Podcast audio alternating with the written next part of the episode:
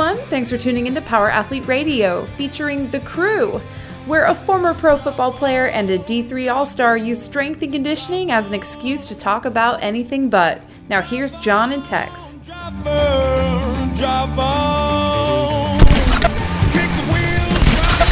Welcome to another episode of Power Athlete Radio. Are we rolling? Are we rolling?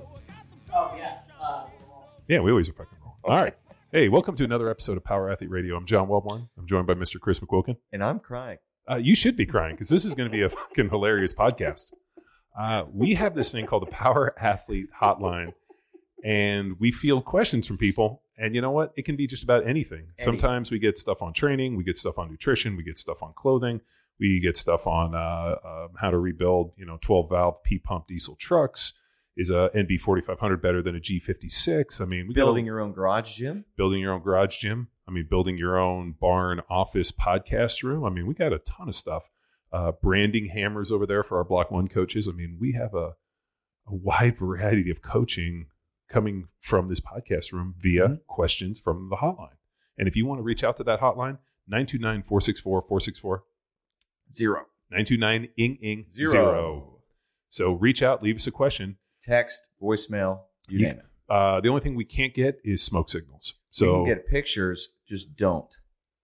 God, I hope we get some pictures. No. Send pictures immediately and just label them for text.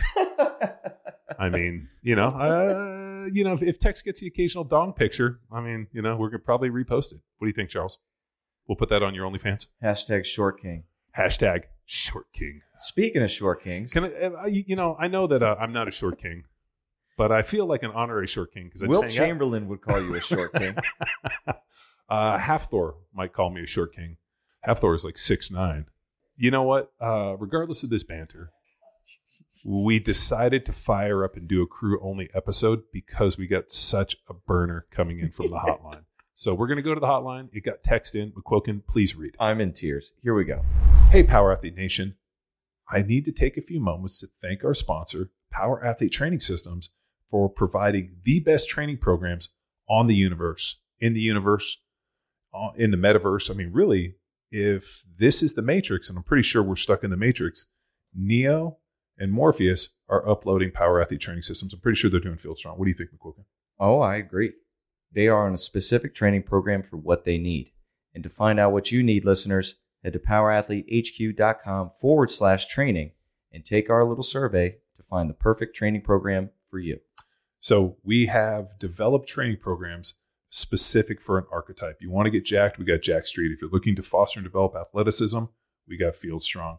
You're looking to kick the door off of hinges and smash things and cut up and just be a fucking badass, we got Hammer. If your first experience in terms of lifting weights and getting used to a barbell using a basic linear progression with Bedrock, that's the right one for you. And if you have a few miles underneath your belt, maybe a few kids, Fortune 500 CEO, or maybe life's getting a little in the way, I want you to check out Grindstone.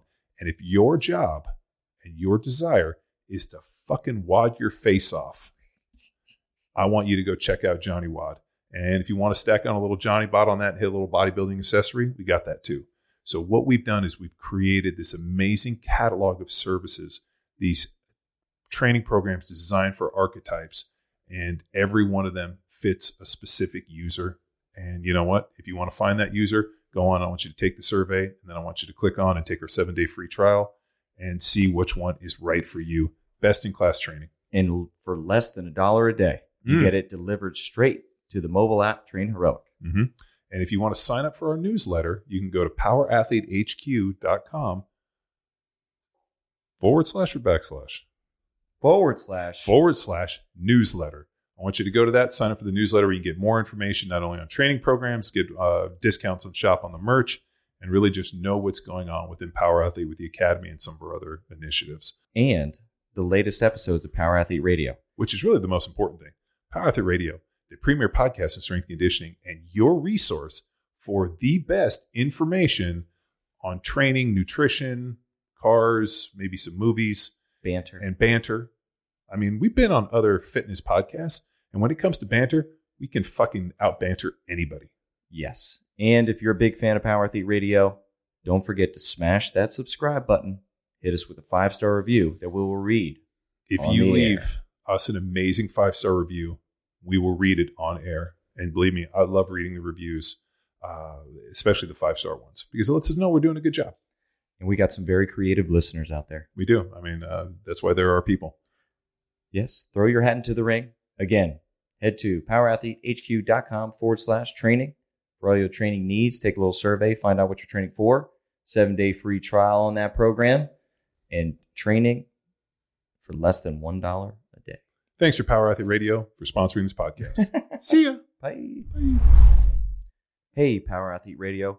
I just got done watching some videos by the Short King, aka the Liver King, aka Brian Johnson, and not the lead singer of ACDC, which would actually be cool AF because I love ACDC.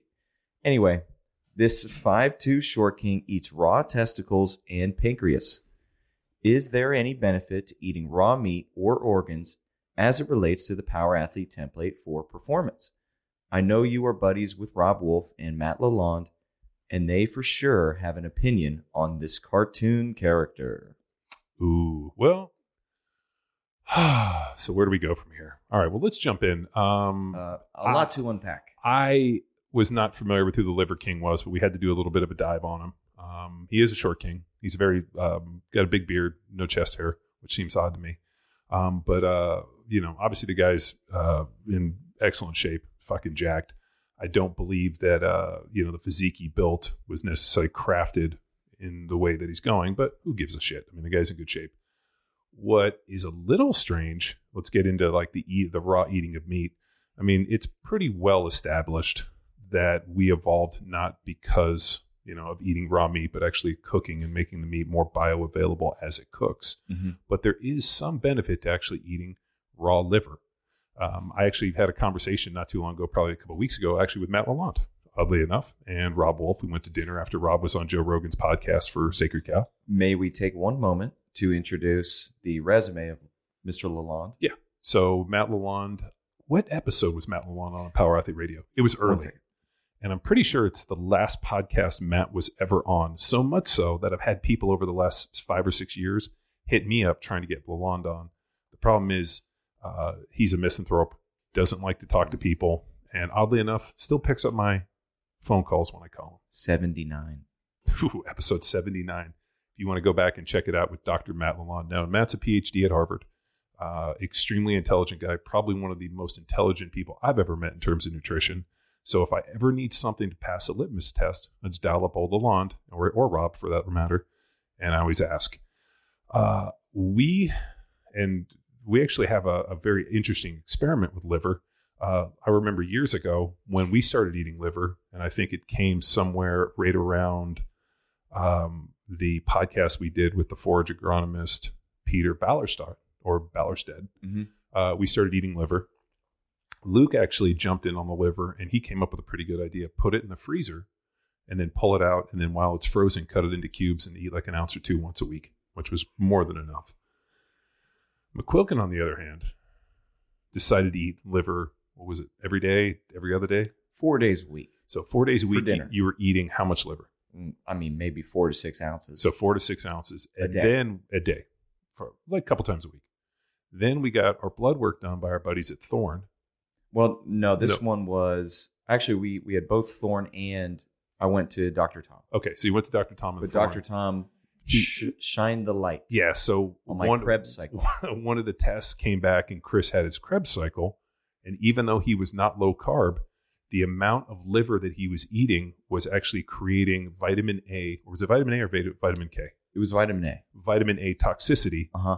And you were pretty much hacking your Krebs cycle and you were in ketosis, Yes. even though you were eating like Mm. a few hundred grams of carbohydrates a day. Yeah.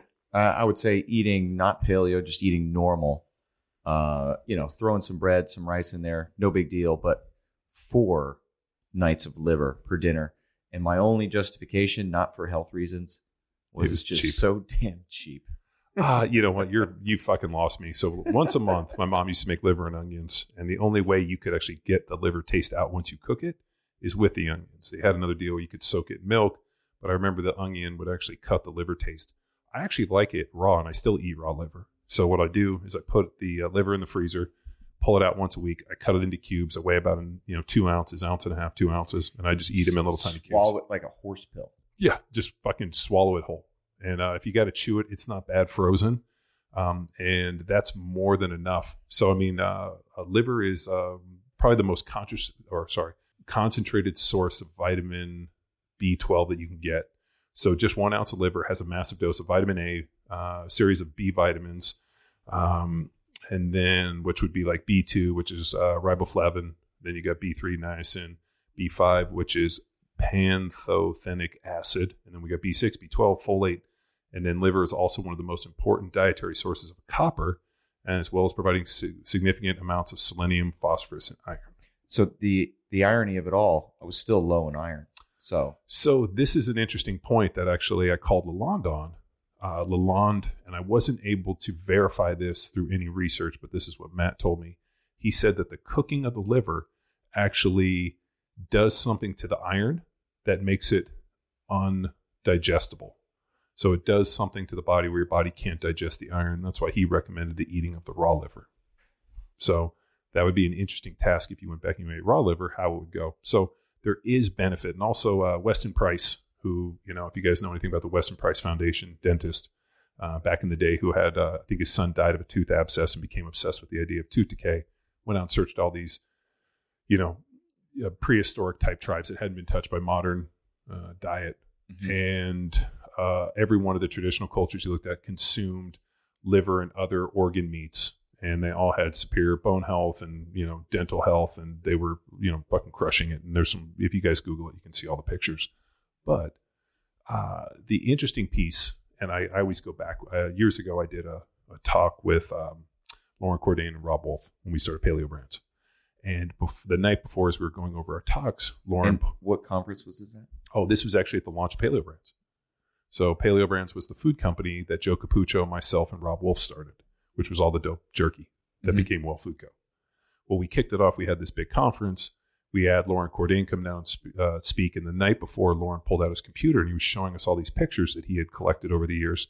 One of which was um, um, some like early 1800s uh, buffalo hunters, and they had some Native American. I forgot the tribe, um, and they, they actually took black and white pictures and showed they, they showed this huge bull and in front of it these guys were standing there with rifles and there was two native american guys and their whole faces and chests were covered in blood mm-hmm. and on the back of the picture there was a notation that said um, whatever the tribe was like the, uh, the dakotas or whoever I, I, can't remember for the life of me but it said um, you know Indians consumed four to five pounds of uh, i think it was like raw liver as soon as they killed. So I guess they shot the bull, they went in with knives, cut out the liver, and then they feasted and, and consumed all the liver.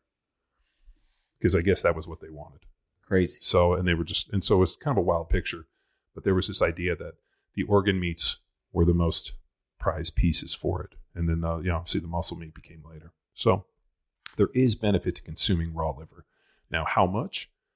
Uh, one day a week should probably get you there. Uh, if you're liver king and you're consuming it, um, I have eaten sweetbreads. Um, I usually throw them in a crock pot with uh, either some um, green chipotle sauce or barbecue sauce. I mean, I've cooked them and they're fine. I'm not uh, necessarily a fan of consuming raw testicles, uh, which I've never done. So I don't necessarily know if there's benefit. I'm not going to eat raw brains, raw meat, maybe a little bit of steak tartare with an egg yolk on occasion. But mm-hmm. for the most part, like eat your meat cooked, not overcooked. Um, anybody that's ever cooked a liver, as you know, if you overcook liver, what happens to it? it becomes a fucking shoe. Yeah, it's awful. Yeah, I mean, I, I, remember the first time I made liver and onions, I overcooked the liver and it was fucking awful. So much so I threw it out. And I've, I've done kidneys. Kidneys are terrible. I'm not going to waste anything. Yeah. uh, but like there's definite benefit to consuming a very small amount of liver once a week, maybe one or two ounces. I say throw it in the freezer. There's also this fear of salmonella, you know, and you can get some bacteria. They say that freezing and eating it frozen limits the chance of that. Um, there was kind of conflicting information when I looked it up on that, but there is benefit. I think for the most part, um, anybody like I've consumed like if you were to sit down and try to eat a raw steak, the the chewiness factor and just the the difficulty in just consuming it, like we are not designed to consume high amounts of raw meat. I mean, animals like uh, my dogs do fine on it. We just don't have the stomachs for it. So it definitely benefits us. And that was Matt deal. Like the bioavailability of the meat increases as you cook it. He, he did make a joke too that, you know, uh, um, Andy and Artie, let's say our common ancestor, like, you know, they were probably obviously eating meat at some point. Like they probably ate raw meat and then there was a big fire, something got burned. They scavenged, they found cooked meat. They probably never ate raw meat again. Oh, a lot of questions here. I want to lead off with this. Like, why has this individual hit with such a splash? Because of the shock factor? Because if you look at the pictures, well, it's, or is it TikTok? Uh, I think the guy's just polarizing, and he's a cartoon. I mean, it, it, it's like watching a train wreck. Like, I mean, the guy looks like he smells awful. I mean, like I can smell him through the screen. I'm like, oh god, this guy, like he's got maggots in his beard. Um, but I mean, the other thing too is uh, it's kind of disingenuous in that he's sitting there talking about this ancestral life, but the dude obviously looks like a bodybuilder. He's fucking juiced to the gills. He looks like he's taking some form of melanotan. I mean, he's got his skin's extremely ruddy, and uh, uh, melanotan's an injectable peptide that actually brings out uh, like the pigment, or I'm sorry, the mel. Uh, uh, it's not melatonin, but it's um, it's basically the, the you know the ability to tan in the system. I mean, Mark Bell took that shit for me. He still takes it. That's why he like kind of looks that reddish, kind of dark purplish color. Uh, so like he looks like he's taking a fair amount of pharmaceuticals. I mean, you just don't develop that physique like that unless you actually go to develop that physique. You're just not like ancestrally running in the around in the woods carrying weird shit and developing like the way he's physically developed. I mean, that's kind of you know, more of a physique you would see within a bodybuilding template. I mean, if you want to see a compare and contrast, go look up some videos of uh, Erwan Le Corre. Remember uh, MovNat? Do you, do you remember Erwan? So, about the time CrossFit started, there was this guy who's a French guy named Erwan Le Corre. And I actually wrote a letter for to the U.S. government when he was trying to get his uh, here we are his um, uh, U.S. citizenship. M O V N A T. Yeah, MovNat. So Erwan is like an insane dude and uh, um, like in, in, in, a good way. And he has this thing called MovNat, and the whole thing was about moving within nature. And if you look at how Erwan's built, he's built like a lot like what you would see from somebody who's moving through nature and training within an ancestral kind of model. Art De Vany, same thing. So they're not looking like Liver King. The reason being, uh, it's extremely difficult to maintain that level of lean body mass and that muscle. So there's, you know, some interesting things happening behind the scene. Now, the bigger issue, if you think that this guy somehow, like, uh, this evolved, I mean, it's a it, it's a storyline. It's a cartoon. I mean, one hundred percent. So you're telling me that this guy's been running around in the woods doing all this wacky shit, and then all of a sudden, social media a year ago, he pops on and he's fucking eating raw testicles. Here's my second any, question, John. What's that? Cui bono. Who benefits from this? Uh, he has a supplement company. Oh, yeah. He has a supplement company. So eat raw meat, but buy my supplements. Feels a little weird, doesn't it? Feels like an odd deal. But I mean, if you have a million, uh, what we what we look up, 1.4 million followers on uh, on Instagram. I mean, you got a million plus followers, you got a pretty good chance of converting people.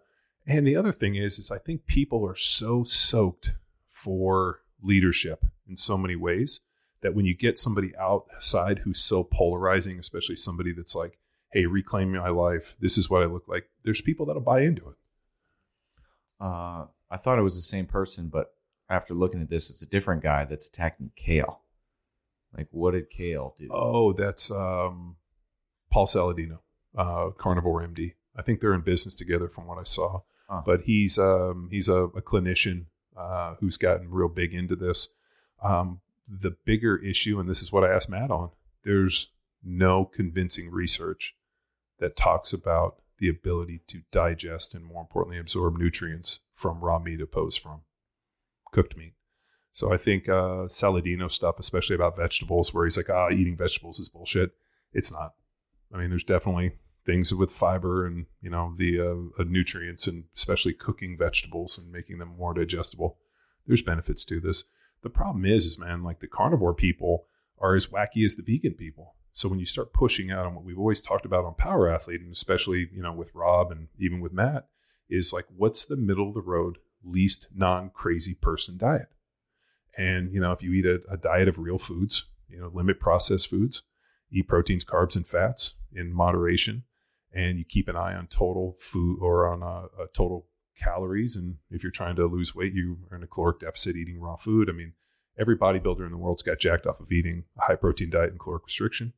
How you skin the fats and how you skin the carbs is based on taste, and it's not that simple. The problem is people want somebody like the Liver King to take a fucking spear and throw it in the ground and be like, you have to consume all this raw stuff, and then you put together this wacky cartoon nine tenants thing, and it just seems fucking. Well, take us back to the time when paleo first began. So you you and Robb Wolf pals, Paleo Solution, So and Paleo. yeah, so um, what's what's wild on this whole thing is like I, you guys have heard me talk about on the podcast. 1999, I get introduced to Mauro Di Pasquale, who had written the Anabolic and the Metabolic Diet. Mauro sends me his book and does my diet. In the book, he talked about a paleo diet. He called it a caveman diet, uh, referencing um, uh, Vince Gironda, Stone Age diet. Okay. Right. So you go back to the 50s and even the 60s. Vince Gironda was a trainer in LA, trained Arnold and these guys, and he had something called the, the Stone Age diet. It was uh, basically a paleo diet with raw milk. I mean, so that's what he did. And Vince Gironda was fucking shredded back in the day. So he trained Arnold, trained all these bodybuilders. And Mauro, when he sent me his book, he talked about a paleo diet. He didn't call it a paleo diet. He called it a, a, a Stone Age diet. And I remember like caveman diet. I want you to eat meat. Um, you know, there's going to be fat. I want you to get fat from both saturated fat from animal sources and also coconut, monounsaturated fat from olive oil. And he referenced, you know, the fact that there was a ton of research that talked about people that consume more olive oil within the Mediterranean diet, you know, better well-being. And, uh, you know, and then at the time we were doing a cyclical ketogenic diet. So there were no carbs during the week. But then on the weekends, when we would do some carb stuff, there was more kind of, hey, I want you to eat from this deal. But then there was also like, hey, today I want you to go over and just eat as much pizza as you can handle. So there was balance within. It was probably an 80 20 type of deal. And so when I met Rob, he comes over. this is actually at the CrossFit Games, the first time Rob and I actually physically met. Uh, we had emailed. He brought came over and brought me a shirt. I guess they had made like one triple X at his gym, one triple X shirt that nobody bought. And for five years, they'd been trying to give away this triple X, and I was the only person he'd ever met to fit it. So he's like, "Hey, we brought you a shirt." so Rob and I become fast friends. He's like, "Hey, have you heard about this paleo diet thing?" And I was like, "No, but I know what the Paleolithic era is." So he starts diving into it, and I'm like, "Man, this sounds a lot like the diet I've eaten for most of my NFL career." And I talked about Mauro di Pasquale. At which point, Rob's head fucking lit up, and he was like, "Really?" If you know Rob, and Rob's like, "Fuck, dude." Um, and I, you know, I had already tested, uh, you know, to have some form of gluten allergy, and I knew I did, and I'd have some a little bit of dairy allergy. So I mean, this stuff I just kind of naturally played into it. And you know, Tom would do all my blood work and all my food testing and allergy. And I remember that first time Tom did all my blood work and we did my food allergy testing. My comment to him is like, "What if I just eat all the foods that are green?" Which were the ones I didn't react to. And Tom's like, "If you can eat all those green foods, you'll be jacked." And it ended up working pretty well. So uh, fast forward, I meet Rob. We go through this whole thing, and I think Rob's like, "Holy shit, dude! Here's somebody I don't have to convince on this thing because we had already eaten that way." Yeah. Um, but there was, you know, I mean, uh, growing up as a kid, I mean, we, like I said, we we did liver and onions.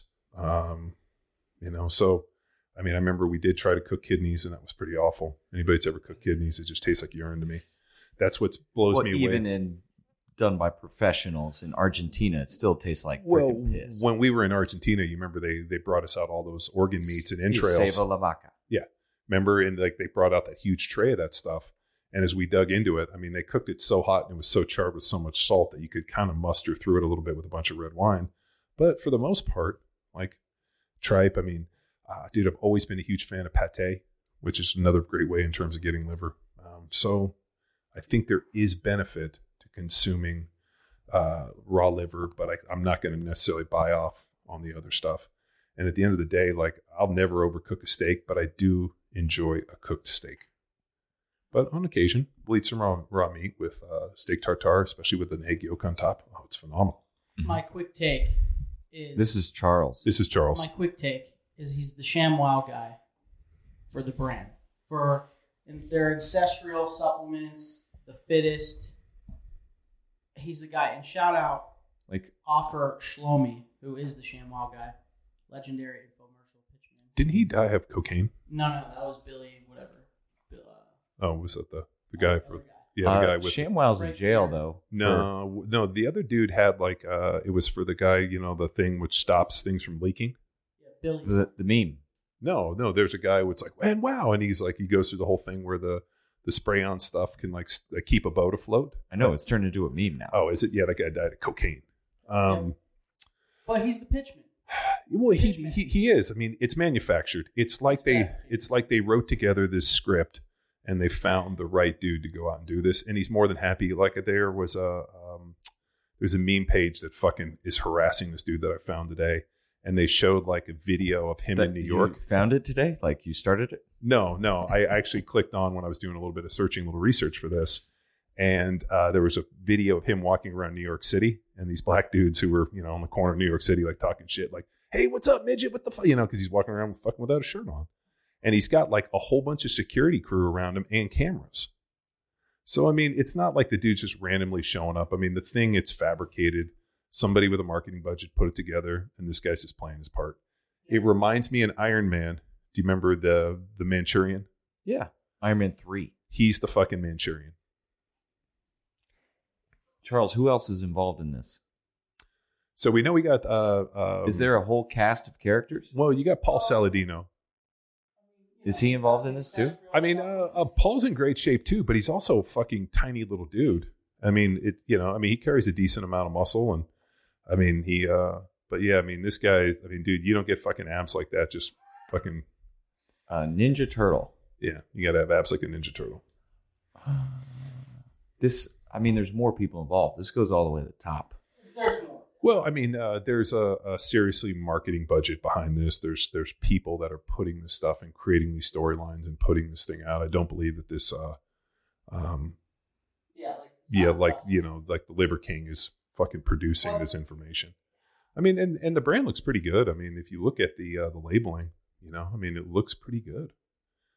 So uh, I think it's hard to kind of sell this ancestral thing with supplements. Um, but I mean, dude, the, if you look, the guy's in phenomenal shape. Looks like a pro bodybuilder, um, other than his legs. I mean, but he's definitely fucking yoked in the upper body. I'm not mad at him for that. Another side note: you uh, talked me into getting the black and blue fillet. Yeah, that's And been, that was the first time top five dude. steak I've ever had. First of all, Uh, that is how I eat all fillets. So what I'll do is I get a fillet, Ooh, Uh, now we're talking. I put it in salt, like so I'll salt both sides, bring it up to room temperature. I get that cast iron butter pad pan, nice and hot with a little bit of olive oil in there. And once it's steaming, I'll go like 60 seconds per side. And then that's perfect. So like on a nice fillet, black and blue is the best way you get that nice char. I was actually there. There's this machine that I've been following on Instagram. I can't. I'm not going to remember the name of it, but it's like the ones that you see at like dope like steakhouses where they they cook it at like 1500 degrees. And so it's like a little machine basically hooks into your you know propane or you know whatever natural gas in your kitchen, and you can slide that thing in. You can cook it at like 1500 degrees. So I mean, dude, black and blue done really right. What they'll do is they'll do like 20 seconds, 30 seconds at 1500 degrees per side, and it comes out perfect. But I mean, uh, really a fillet. I mean, something that's got a ton of muscle meat and not a lot of fat usually is pretty good black and blue. Something like a fattier steak, like a um, like a, a big ribeye, you usually try to do those reverse sear, where you get them cooked all the way through to maybe 115, which is where I like it, 117. And then you just sizzle them and get a little bit of crust on the other side. But uh, I, man, I'm just, I think what happens today is that people are so devoid of heroes that they can create this entire, you know, fucking super. I mean, dude, like looking at the pictures, I don't know if those are Photoshop, but the dude looks fucking jacked. I mean, he's in he's in legitimate contest shape all year round, and it's kind of hard to hold that level of contest shape, especially in your mid forties. Or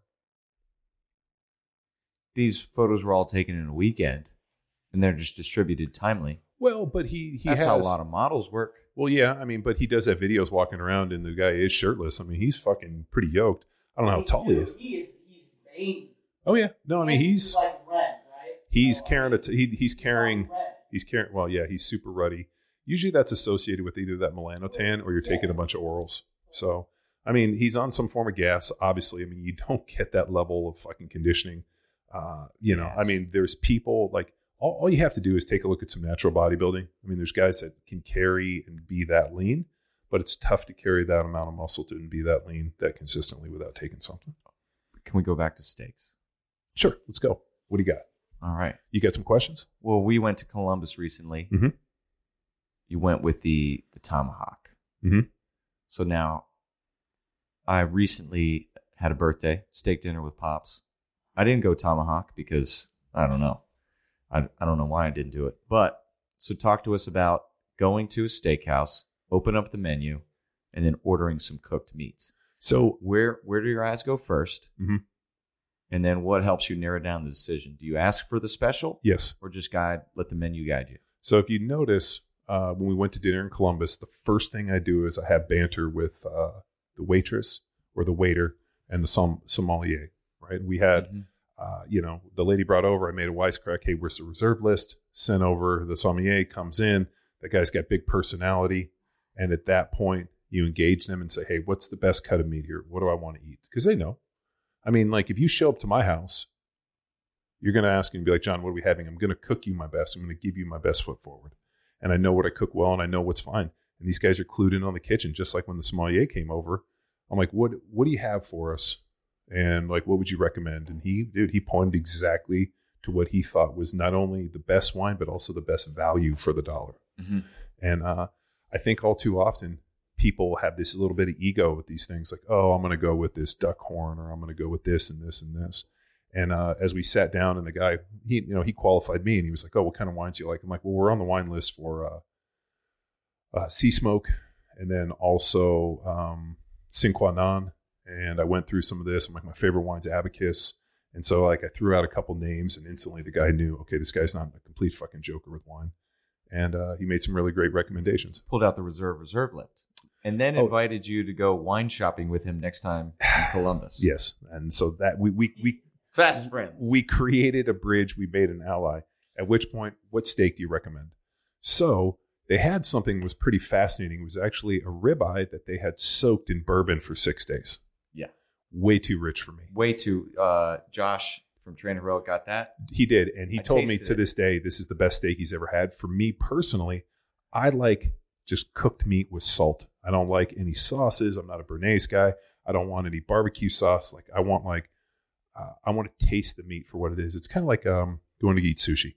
How many times have you gone and eat sushi and watched people just literally douse their entire food in soy sauce? I'm like dude i didn't come here to eat soy sauce. I came here to eat the fish and taste the sushi I want to taste that. I don't use soy sauce. Maybe a little bit of wasabi because I like to light myself up. But um, stings the nose so oh, it's so good, it's so good, just like horseradish. But as we sat down, my uh, like I always look like unless they like if um, you know, and I'll always ask, hey, like what's the nicest cut of meat? What do you recommend? And if they say to me everything's good, my go-to is a fillet okay right? And I always get it black and blue.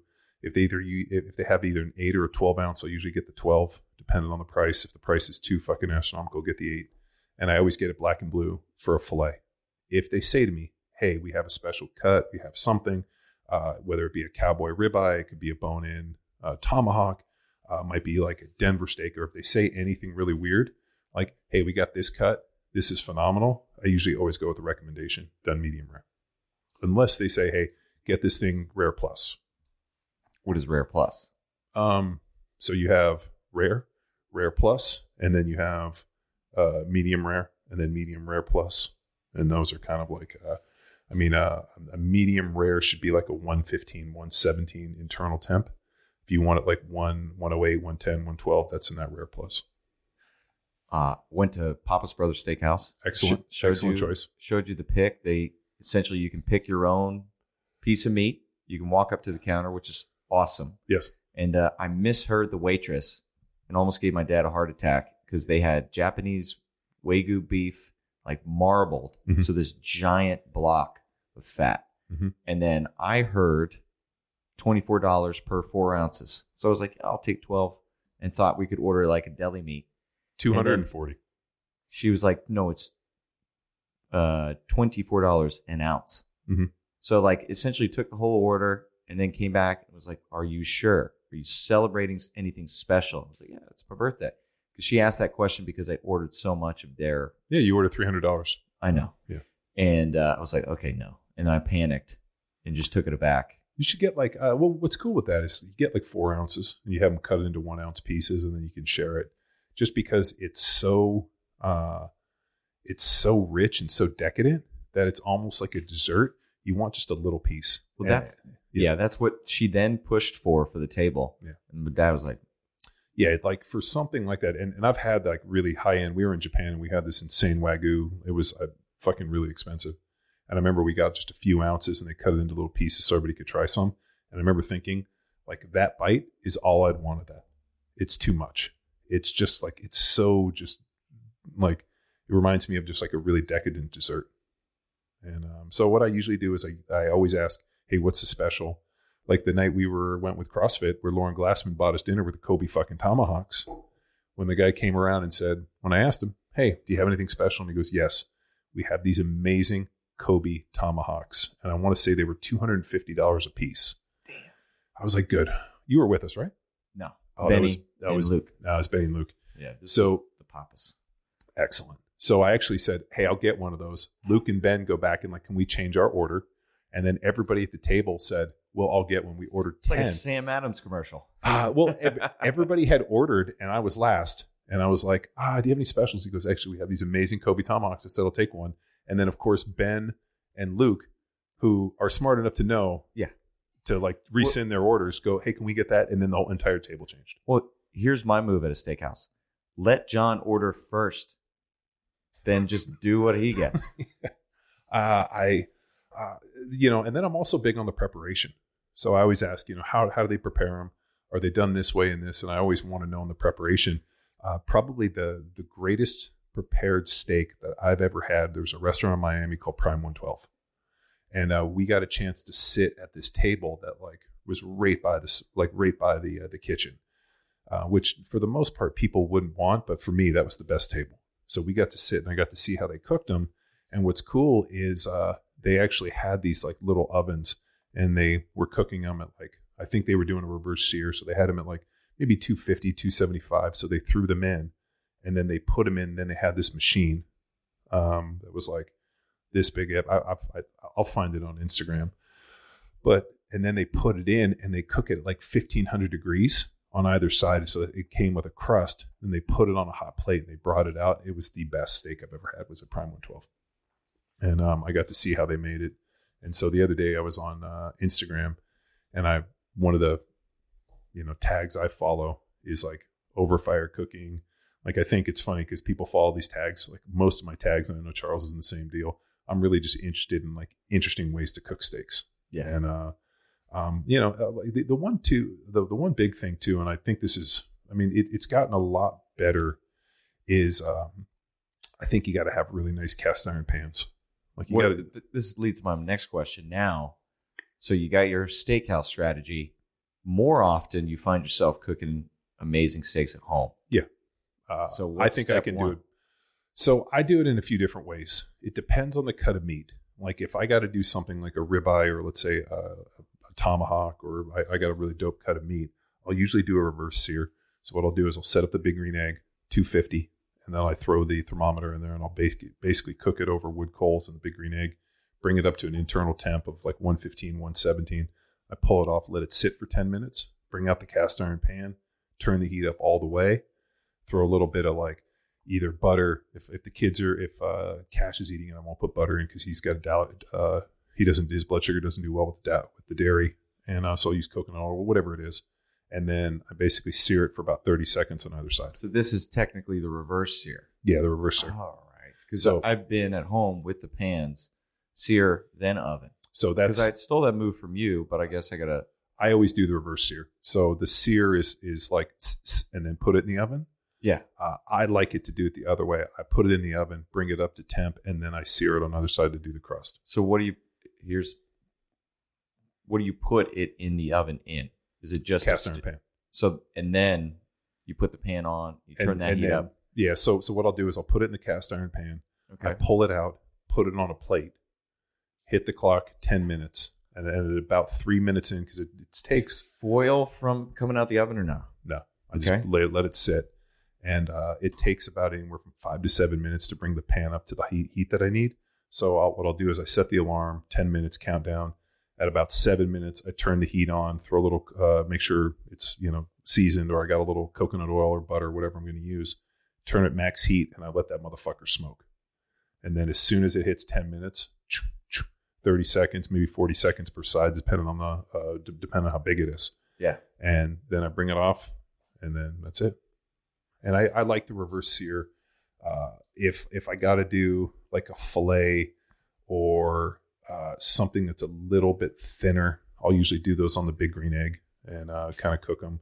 I usually only do the reverse sear for things like that are, are real big, like uh like a you know like a, a Kobe tomahawk kind of a deal, or like a big bone in ribeye.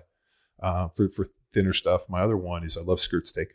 Yeah. So I'll do skirt steak. I usually do that real hot and real fast. I'll turn up the big green egg to like four four fifty, and I put those on there, and I just kind of you know every thirty seconds keep flipping them until they're exactly what I want. I pull them off. So I and then what I'll do with the um, with the skirt steak is the night before I put them in a big container with uh, salt, lemon juice, and lime juice, and maybe Okay. and, and maybe a little orange juice. And I soak them in there for at least twelve hours, and then I pull them off and I cook those, and that's like a crowd pleaser. So, yeah. Nice. Uh, the other one that, that I've been doing too. So, for the diet that I put together for myself and Heptonstall, we've been doing a little bit of like carb loading, a little carb backing. And uh, so, what I end up doing is on Sunday, fasting. Like, like not really fasting, just not eating breakfast or lunch, and then I'll eat a big dinner. But what I did is I found the cast iron pan and I went and I started making cornbread. So I, I'll go to like Whole Foods or wherever, and they sell those kind of pre-packaged paleo, gluten-free, like uh, almost like pancake mix, Okay. Right? Those there's like Pamela's and a few other ones. All right. So I find one that's pretty interesting. And what I'll do is I, I mix it up. I'll usually throw like an extra egg or two in there so it's a little fluffier, kind of get it real fluffy. And then I pour it in the cast iron pan and then I put it in the oven at 500 for 14 minutes. And then pull it out and it like rises. And It's then like and then we cut it. Pancake cornbread. Yeah, that's exactly what it is. Pancake cornbread. And then I cut that up and then that's part of my Sunday dinner. And then I'll cook a steak with that. Nice. And it's uh it's In, phenomenal. is the steak in the same pan, or no? Uh no, because I'll use the little pan. Um, I got that little one for just the cornbread, but I'll but what's wild is it's taken me like four years to get my big pan perfect. And I got that other littler Butter Pat recently, and I've been cooking pretty aggressive on it. And dude, it's coming out perfect, man. I really I, I did a good job. So uh, when you get the Butter Pat and they're brand new, they Yeah. recommend the first thing to do is cook cornbread in the Uh-huh. oven real hot. Dude, that was a game changer because I didn't do that on my first one. The first cooking on my new pan or on the big one was on the cowboy cauldron, and we were out there cooking on it. So I, I think that there's a different in a way to season, but like you know, making sure it's always clean, and then you know after I wash it out, I'll put it back on the oven, turn it on once all the water's gone, put a little oil in it, and let it sit. Yeah. Yeah, you got to like really do some nice work on those cast iron, but if you take the time, they literally will be amazing for life. For life, hand me downs. Oh, M- Final question here, and this is I feel I got pretty good at it, but elk cooking elk through Stay Classy Meats. Yeah. we had some fun cuts with those guys. Um, and no, stay stay classy is amazing. like very, I didn't want to f it up, so Yeah. I was very diligent and focused. So elk is so lean that you can overcook it and it turns into a shoe. So actually, would still eat it, but Yeah. I didn't want. Dude, so I I killed a pretty big tule elk. Um, this is a couple years ago. We were in California hunting up at uh, Tony Lombardo's place, and so I had all this dope elk elk meat, and uh, I had a lot of opportunities to cook it poorly until I figured out how to cook elk, which was like real hot, real fast, sear, sear, sear, and just go with it. And uh, actually undercooking it, like trying to undercook it, was probably the best tip that I had. And uh, I remember the first time I cooked it like a normal steak, and it just overcooked, and it was awful. And uh, and then once I figured out how to cook it, so with wild game, usually a lot leaner than some of the uh, commercially raised stuff. So you just have to be very conscious. Venison, same way. Overcooked venison is terrible. So just making sure you just sear, sear, sear, get it out the door. Yeah, I've had overcooked kangaroo as well in Australia. That sounds terrible. Yeah, the uh, man, I, there's uh, um, I'm really, really impressed by people uh, that cook well. I mean, like my buddy Thad is an incredible cook and does an amazing job on the barbecue, and he uses a big green egg. And every time we go over, he does an incredible job. Um, I'll, I'll, tell you the one thing that's been a real game changer for us is we have a uh, we used our Amazon points to get uh, an air fryer. So we went through a few different versions of the air fryer. I think we finally found one. And so what I'll do is uh, I cook pork ribs. I'll cut them up like you know they come in those big slabs from uh, from Costco.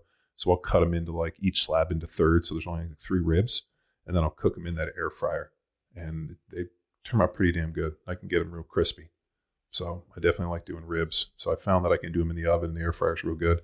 Uh, I don't do real good with ribs on the oven unless there's a pan, just because the, the the fire. So that's why I don't cook lamb anymore in the oven or in the barbecue because I basically destroyed my barbecue cooking lamb because yeah. lamb's just so greasy, just forest fire. Yeah, I think I recall a uh, three alarm fire at the Summers household. so what happened? I remember we did lamb burgers. I cooked them on my grill, and there was such a bad fire that actually the grate my grill broke in half, and my grill was done. I had to have this guy come out and like rebuild it and fix all the parts. As, as he was no, looking, yeah, it was yours. Yeah, Luke also had a fire for a different reason. Yeah, he, he he looked at my grill and was like, "What happened?" I'm like, "Cook lamb." He's like destroys these things every time. He's like, you got to use a drip pan. I'm like, fuck, I know. So we do lamb. Wasn't he like back ordered for like a year? Yeah. The grill man? Yeah. Yeah. During COVID, everybody decided to get their grills fixed because people were outside fucking barbecuing. Uh, now what I do with lamb burgers is I'll, I'll like uh, take mint or whatever's going to be in them. I make them into burgers and I just put them in the oven, uh, like like in a raise with a drip pan, and that's just way easier to cook. Okay, noted. I'd eat those. Yeah, no, uh, I love lamb burgers. Tzatziki. Oh, I do love me some tzatziki. The only problem with lamb is it totally fucks up my macros because it's so high in fat. So then I find like if Just I eat, eat lamb, raw liver, if, if, if I eat them, then I got to eat chicken, and I fucking hate chicken. I ate chicken last night in the crock pot. We cooked all this fucking chicken in the uh, in the pressure cooker, uh, and uh, it's just it's so bad. You got to like cover it with salt and and yeah, whatever sauce. Like I have this uh this green um not the green no, it's not the green dragon. It's this fresh uh, green avocado salsa that they sell at Whole Foods in uh, over by the pickles and the the sauerkraut. the Um, expired pickles. man, uh, uh, I had a recently an issue with pickles, so I um you know we've been uh, Thorne wanted to hook us up with Dr. Huberman to get him on our podcast. So I've been listening to uh, Huberman's podcast, and he had a thing about fermented foods, which we've always been a big proponent of, like eating fermented foods. Uh, if you go back to Weston Price's deal, I mean, there were a few things that were universal to all the tribes that he examined. They ate fermented foods, and they all ate organ meats, and and they, you know there was no vegan uh, ancestral you know group that he looked at. So we've always tried to search for different ways to eat fermented foods. And I used to eat Greek yogurt. I stopped eating dairy when uh, Cashy got diagnosed with type 1 diabetes. We just got all the dairy out of the house. And so I've been eating sauerkraut. And then I've been also getting these like fermented pickles. So I go to Whole Foods, I get them. I pop them open yesterday. I'm about five pickles deep. And when I realize, I think the pickles are bad. I wouldn't. I just assume they taste that way because they're No, Pickles. you, you kind of know. It's almost like there's like a weird kind of tingy soda taste to them. And uh, at that point, I like was like, man, I think those pickles are bad. And then I got like my stomach just started sounding like making crazy noises, and I'm like, oh, I'll have to get rid of these in a few minutes. And uh, my wife's like, you okay? I'm like, no, I ate bad pickles. And she's like, how come you didn't know they were bad on the first bite? I'm like, because I wasn't paying attention, so I was five deep. uh, So I threw those pickles away. I got a quick pickle antidote. College went to Subway with players on my team, buddies in line, and you know you can add your fixins as you want. Dude puts pickles on his sandwich and he asks, "Can I get some more pickles, please?" Attendant stares him down and says, "You've had enough," and just closes his sandwich.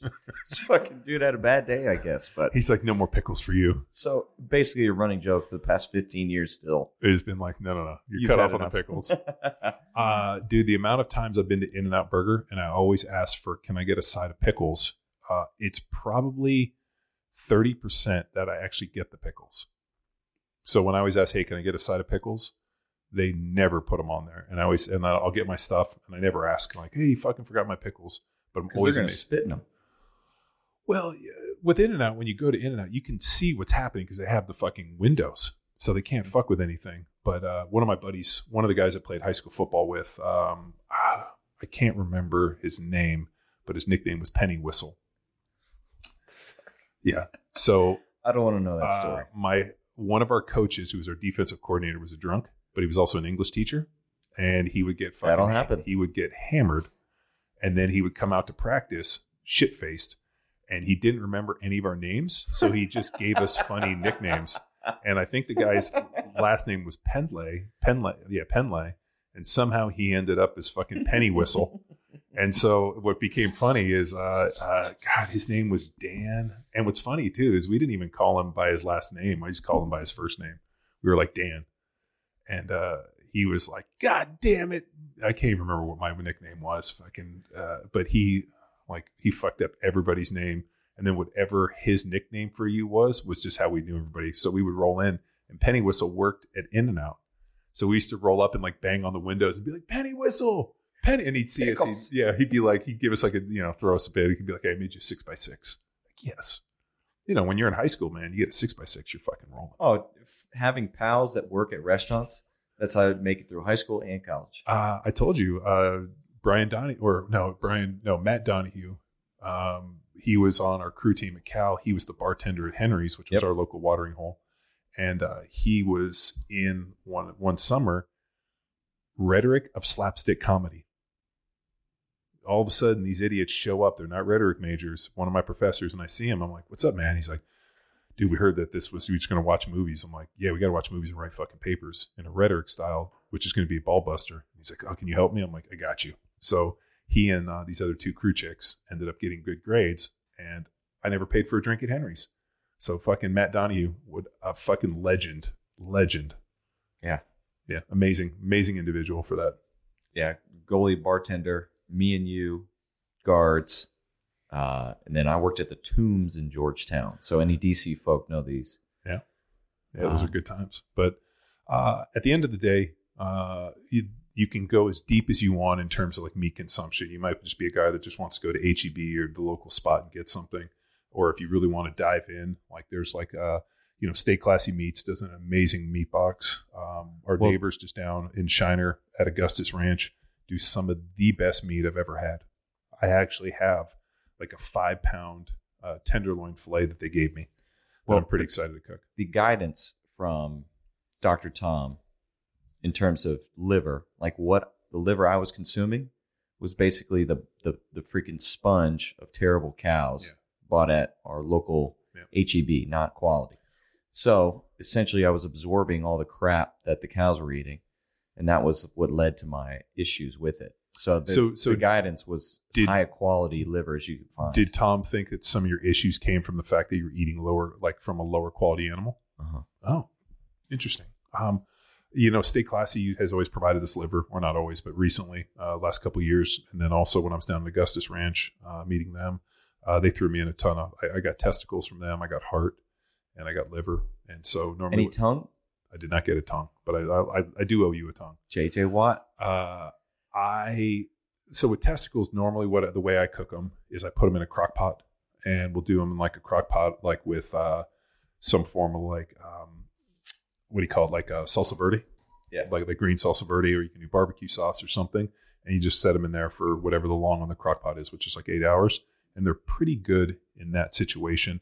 I've never tried to like cook them in a pan and fry them up. I've always done them that kind of slow, and I got that from Kevin Doherty, uh, my roommate in college uh, Doe was uh, from you know Central California, which is as country as Texas, and uh, we came back and he had a whole fucking bag of testicles, and I think they were sheep nuts, and we cooked them in a crock pot with barbecue sauce, and they were fucking great. Um, heart, I also do in the crock pot. Uh, what I'll do is I'll cycle it through for you know whatever the long is on eight hours. I'll put like salt and water and make sure that it's you know basically covered in water, and then I let it sit on warm for an entire 24 hours. So I cook, or sorry, for another 16 hours. So I'll do it like an entire day, and then what happens is is that that uh, the meat's real stringy, and you can kind of cut it and put it into strips, and then we make it into uh into into tacos. Our tacos are amazing. So if you ever get a chance to eat barbacoa, what they'll do is they boil a cow head, and then they pull the meat off the face. That's a pretty damn good one too, real tender. Um, man, I'm such a fan of meat and different ways to prepare it, and, and I think you just have to be creative. And there's so much information on YouTube and also on like Instagram. And Charles is like constantly forwarding me stuff, and we have these different tags I follow. It's pretty cool to see what people cook, and more importantly, how they cook it. And uh, there there isn't a day that I don't see something where I think, shit, I wish I was there eating that right now. So, um, all right. To re- recap, uh, if you're at a restaurant, definitely ask the waiter or the sommelier or somebody in charge what the best cut of meat is, and then go with their recommendation. Uh, don't believe the hype, and uh, I think that the bioavailability and the, the nutrient density increases when you start eating cooked meat. And if you want to throw a little raw liver in, go for it. Just make sure you freeze it. Yes. And how about our nutrition services that Power Athlete provides? Ah, if you're interested in maybe getting coached and allowing us to take you on the journey, take a look at uh, powerathlete.com or powerathletehq.com slash nutrition. There's a tab at the top if you go to powerathletehq.com and you can click on uh, Sam and uh, Rob do an incredible job in taking their clients on journeys that they can't necessarily take on themselves. So Uh-huh. it's pretty amazing. Yeah. And we have some awesome recipes Mhm. on the website as well. Yeah, Sam and Rachel are doing a kick-ass job in terms of providing recipes. Uh, that is 100% makes my heart warm. Like I know, like in terms of like performance and you know this and everything, and then you know you guys provide recipes. It's because I cook every single. I mean, I, like we eat out one night a week. I eat one meal out. Everything else I cook. So I mean, I cook uh, breakfast, lunch, and dinner. I do my own f- uh, food prep. I'll tell you, uh, I know Matt Vincent's hooked up with like a food prep company. I would always love to have just, well, I don't know. I mean, I, I go back and forth. It'd be nice if just like a box of food showed up and you didn't have to think about it. You just ate that food. But I also feel like it's kind of like, uh, it's good, but it's also a little bit lazy for me. And like in, in not in a bad way, but I, I like the effort of cooking my own food. I like the idea of like getting my pan perfect. I like the idea of trying new things and more importantly, getting new cuts of meat. I take the, you know, I mean, I, I don't necessarily post it on Instagram because I'm real weird about posting my kids on Instagram just because there's a lot of fucking perverts in the world. Are you a mindful eater? In what way? Preparation helps you mindfully eat. Uh, I like to be connected to where my food comes from. I like to know where it comes from. I want to know the ingredients and I want to know the method. Um, it's just, I don't know. I, I think it's important. I think we're, we're so like willing to take other people's word for it. And, um, you know, there, there's some really dope restaurants around here in Austin. I really love the farm to table stuff. So, uh, but yeah, my son, uh, there's a, a Espetos, the uh, um, Argentinian steakhouse is like his favorite spot. Uh, so he like last night, I asked him, I'm like, Cashy, what do you want after uh, football practice? He's like, can we go to Espetos? I'm like, no. First of all, it's a Wednesday night. It's six o'clock and it's you and me. What are you just gonna like? We're gonna go to Espetos without your mom and your sisters? He's like, yeah. So no, but I did take him over to Whole Foods and let him pick which kind of meat, and I'll cut it. I'll cook him that tonight. So I, I'm like, which what do you want? And he like like looks, and then I go ask the lady, ask, what is this a good cut? Which one do you you know?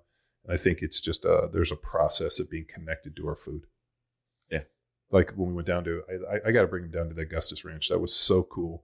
And we still owe the guys at Stay Classy a chance to go, I mean, to go up and, and tour their farm. I, I really enjoy seeing where the meat comes from and actually supporting companies that do a good job of this. A lot of opportunity for learning, challenge. Uh, I guess I dig a little deeper for what you see on the internet. Yeah, I mean, I, don't believe that the Liver King has amassed that physique through his nine tenets of ancestralism or whatever he calls it. I mean, like if you look at that, like that is a, a you know definitely the physique of somebody that's crafting within the bodybuilding deal, and that's fine. There's a ton of dudes that look like bodybuilders, and he looks better than 99% of the world. But if you want to see somebody who looks more like you would imagine, like if we were to go back in time, you know, a thousand years and find our ancest- uh, you know ancestral Paleolithic. I mean, even though the Paleolithic era was much longer than that, forty thousand years ago.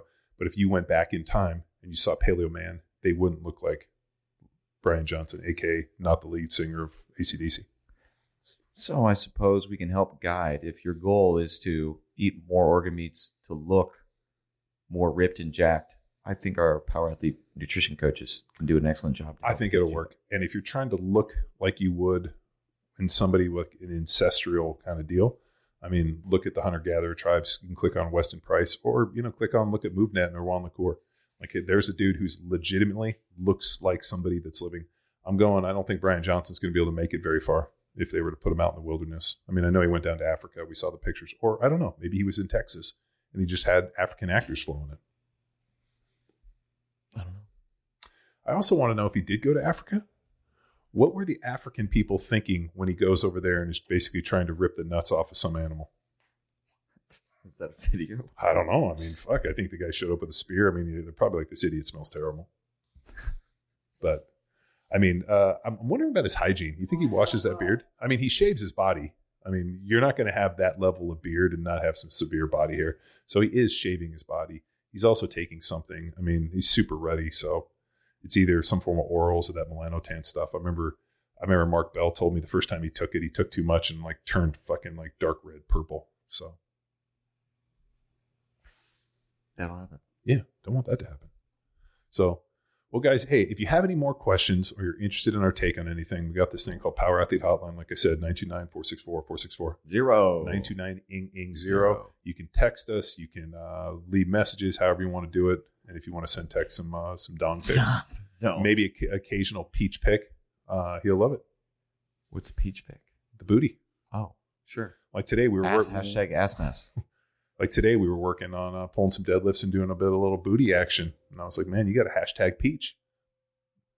Ass, hashtag As- ass mess. I own as that. uh, uh, as uh, Jen Widerstrom told me, you got to pop that peach if you really want to do the social media thing right. Matt Vincent's doing it right. He's just popping that peach. Yeah. So, hashtag ass mess. You can see a lot of my work out. well, you know, I mean, short king. You know, I mean, the thigh meat's got to match the butt meat, and you got little short getaway sticks. I do have getaway sticks. Uh, quick, um, not fast. The also, I don't want to say it. My uh, ghost handle is connected to Short Kings. Well, from uh, from the short kings that I work with, thanks for tuning in to another episode of Power Athlete Radio. Now it's time for you to empower your performance. Head to powerathletehq.com backslash training to choose from a number of programs to meet your specific performance goals. And if you like to break a mental sweat too, visit academy.powerathletehq.com and become a real stakeholder in you or your athlete's success. Until next time, bye!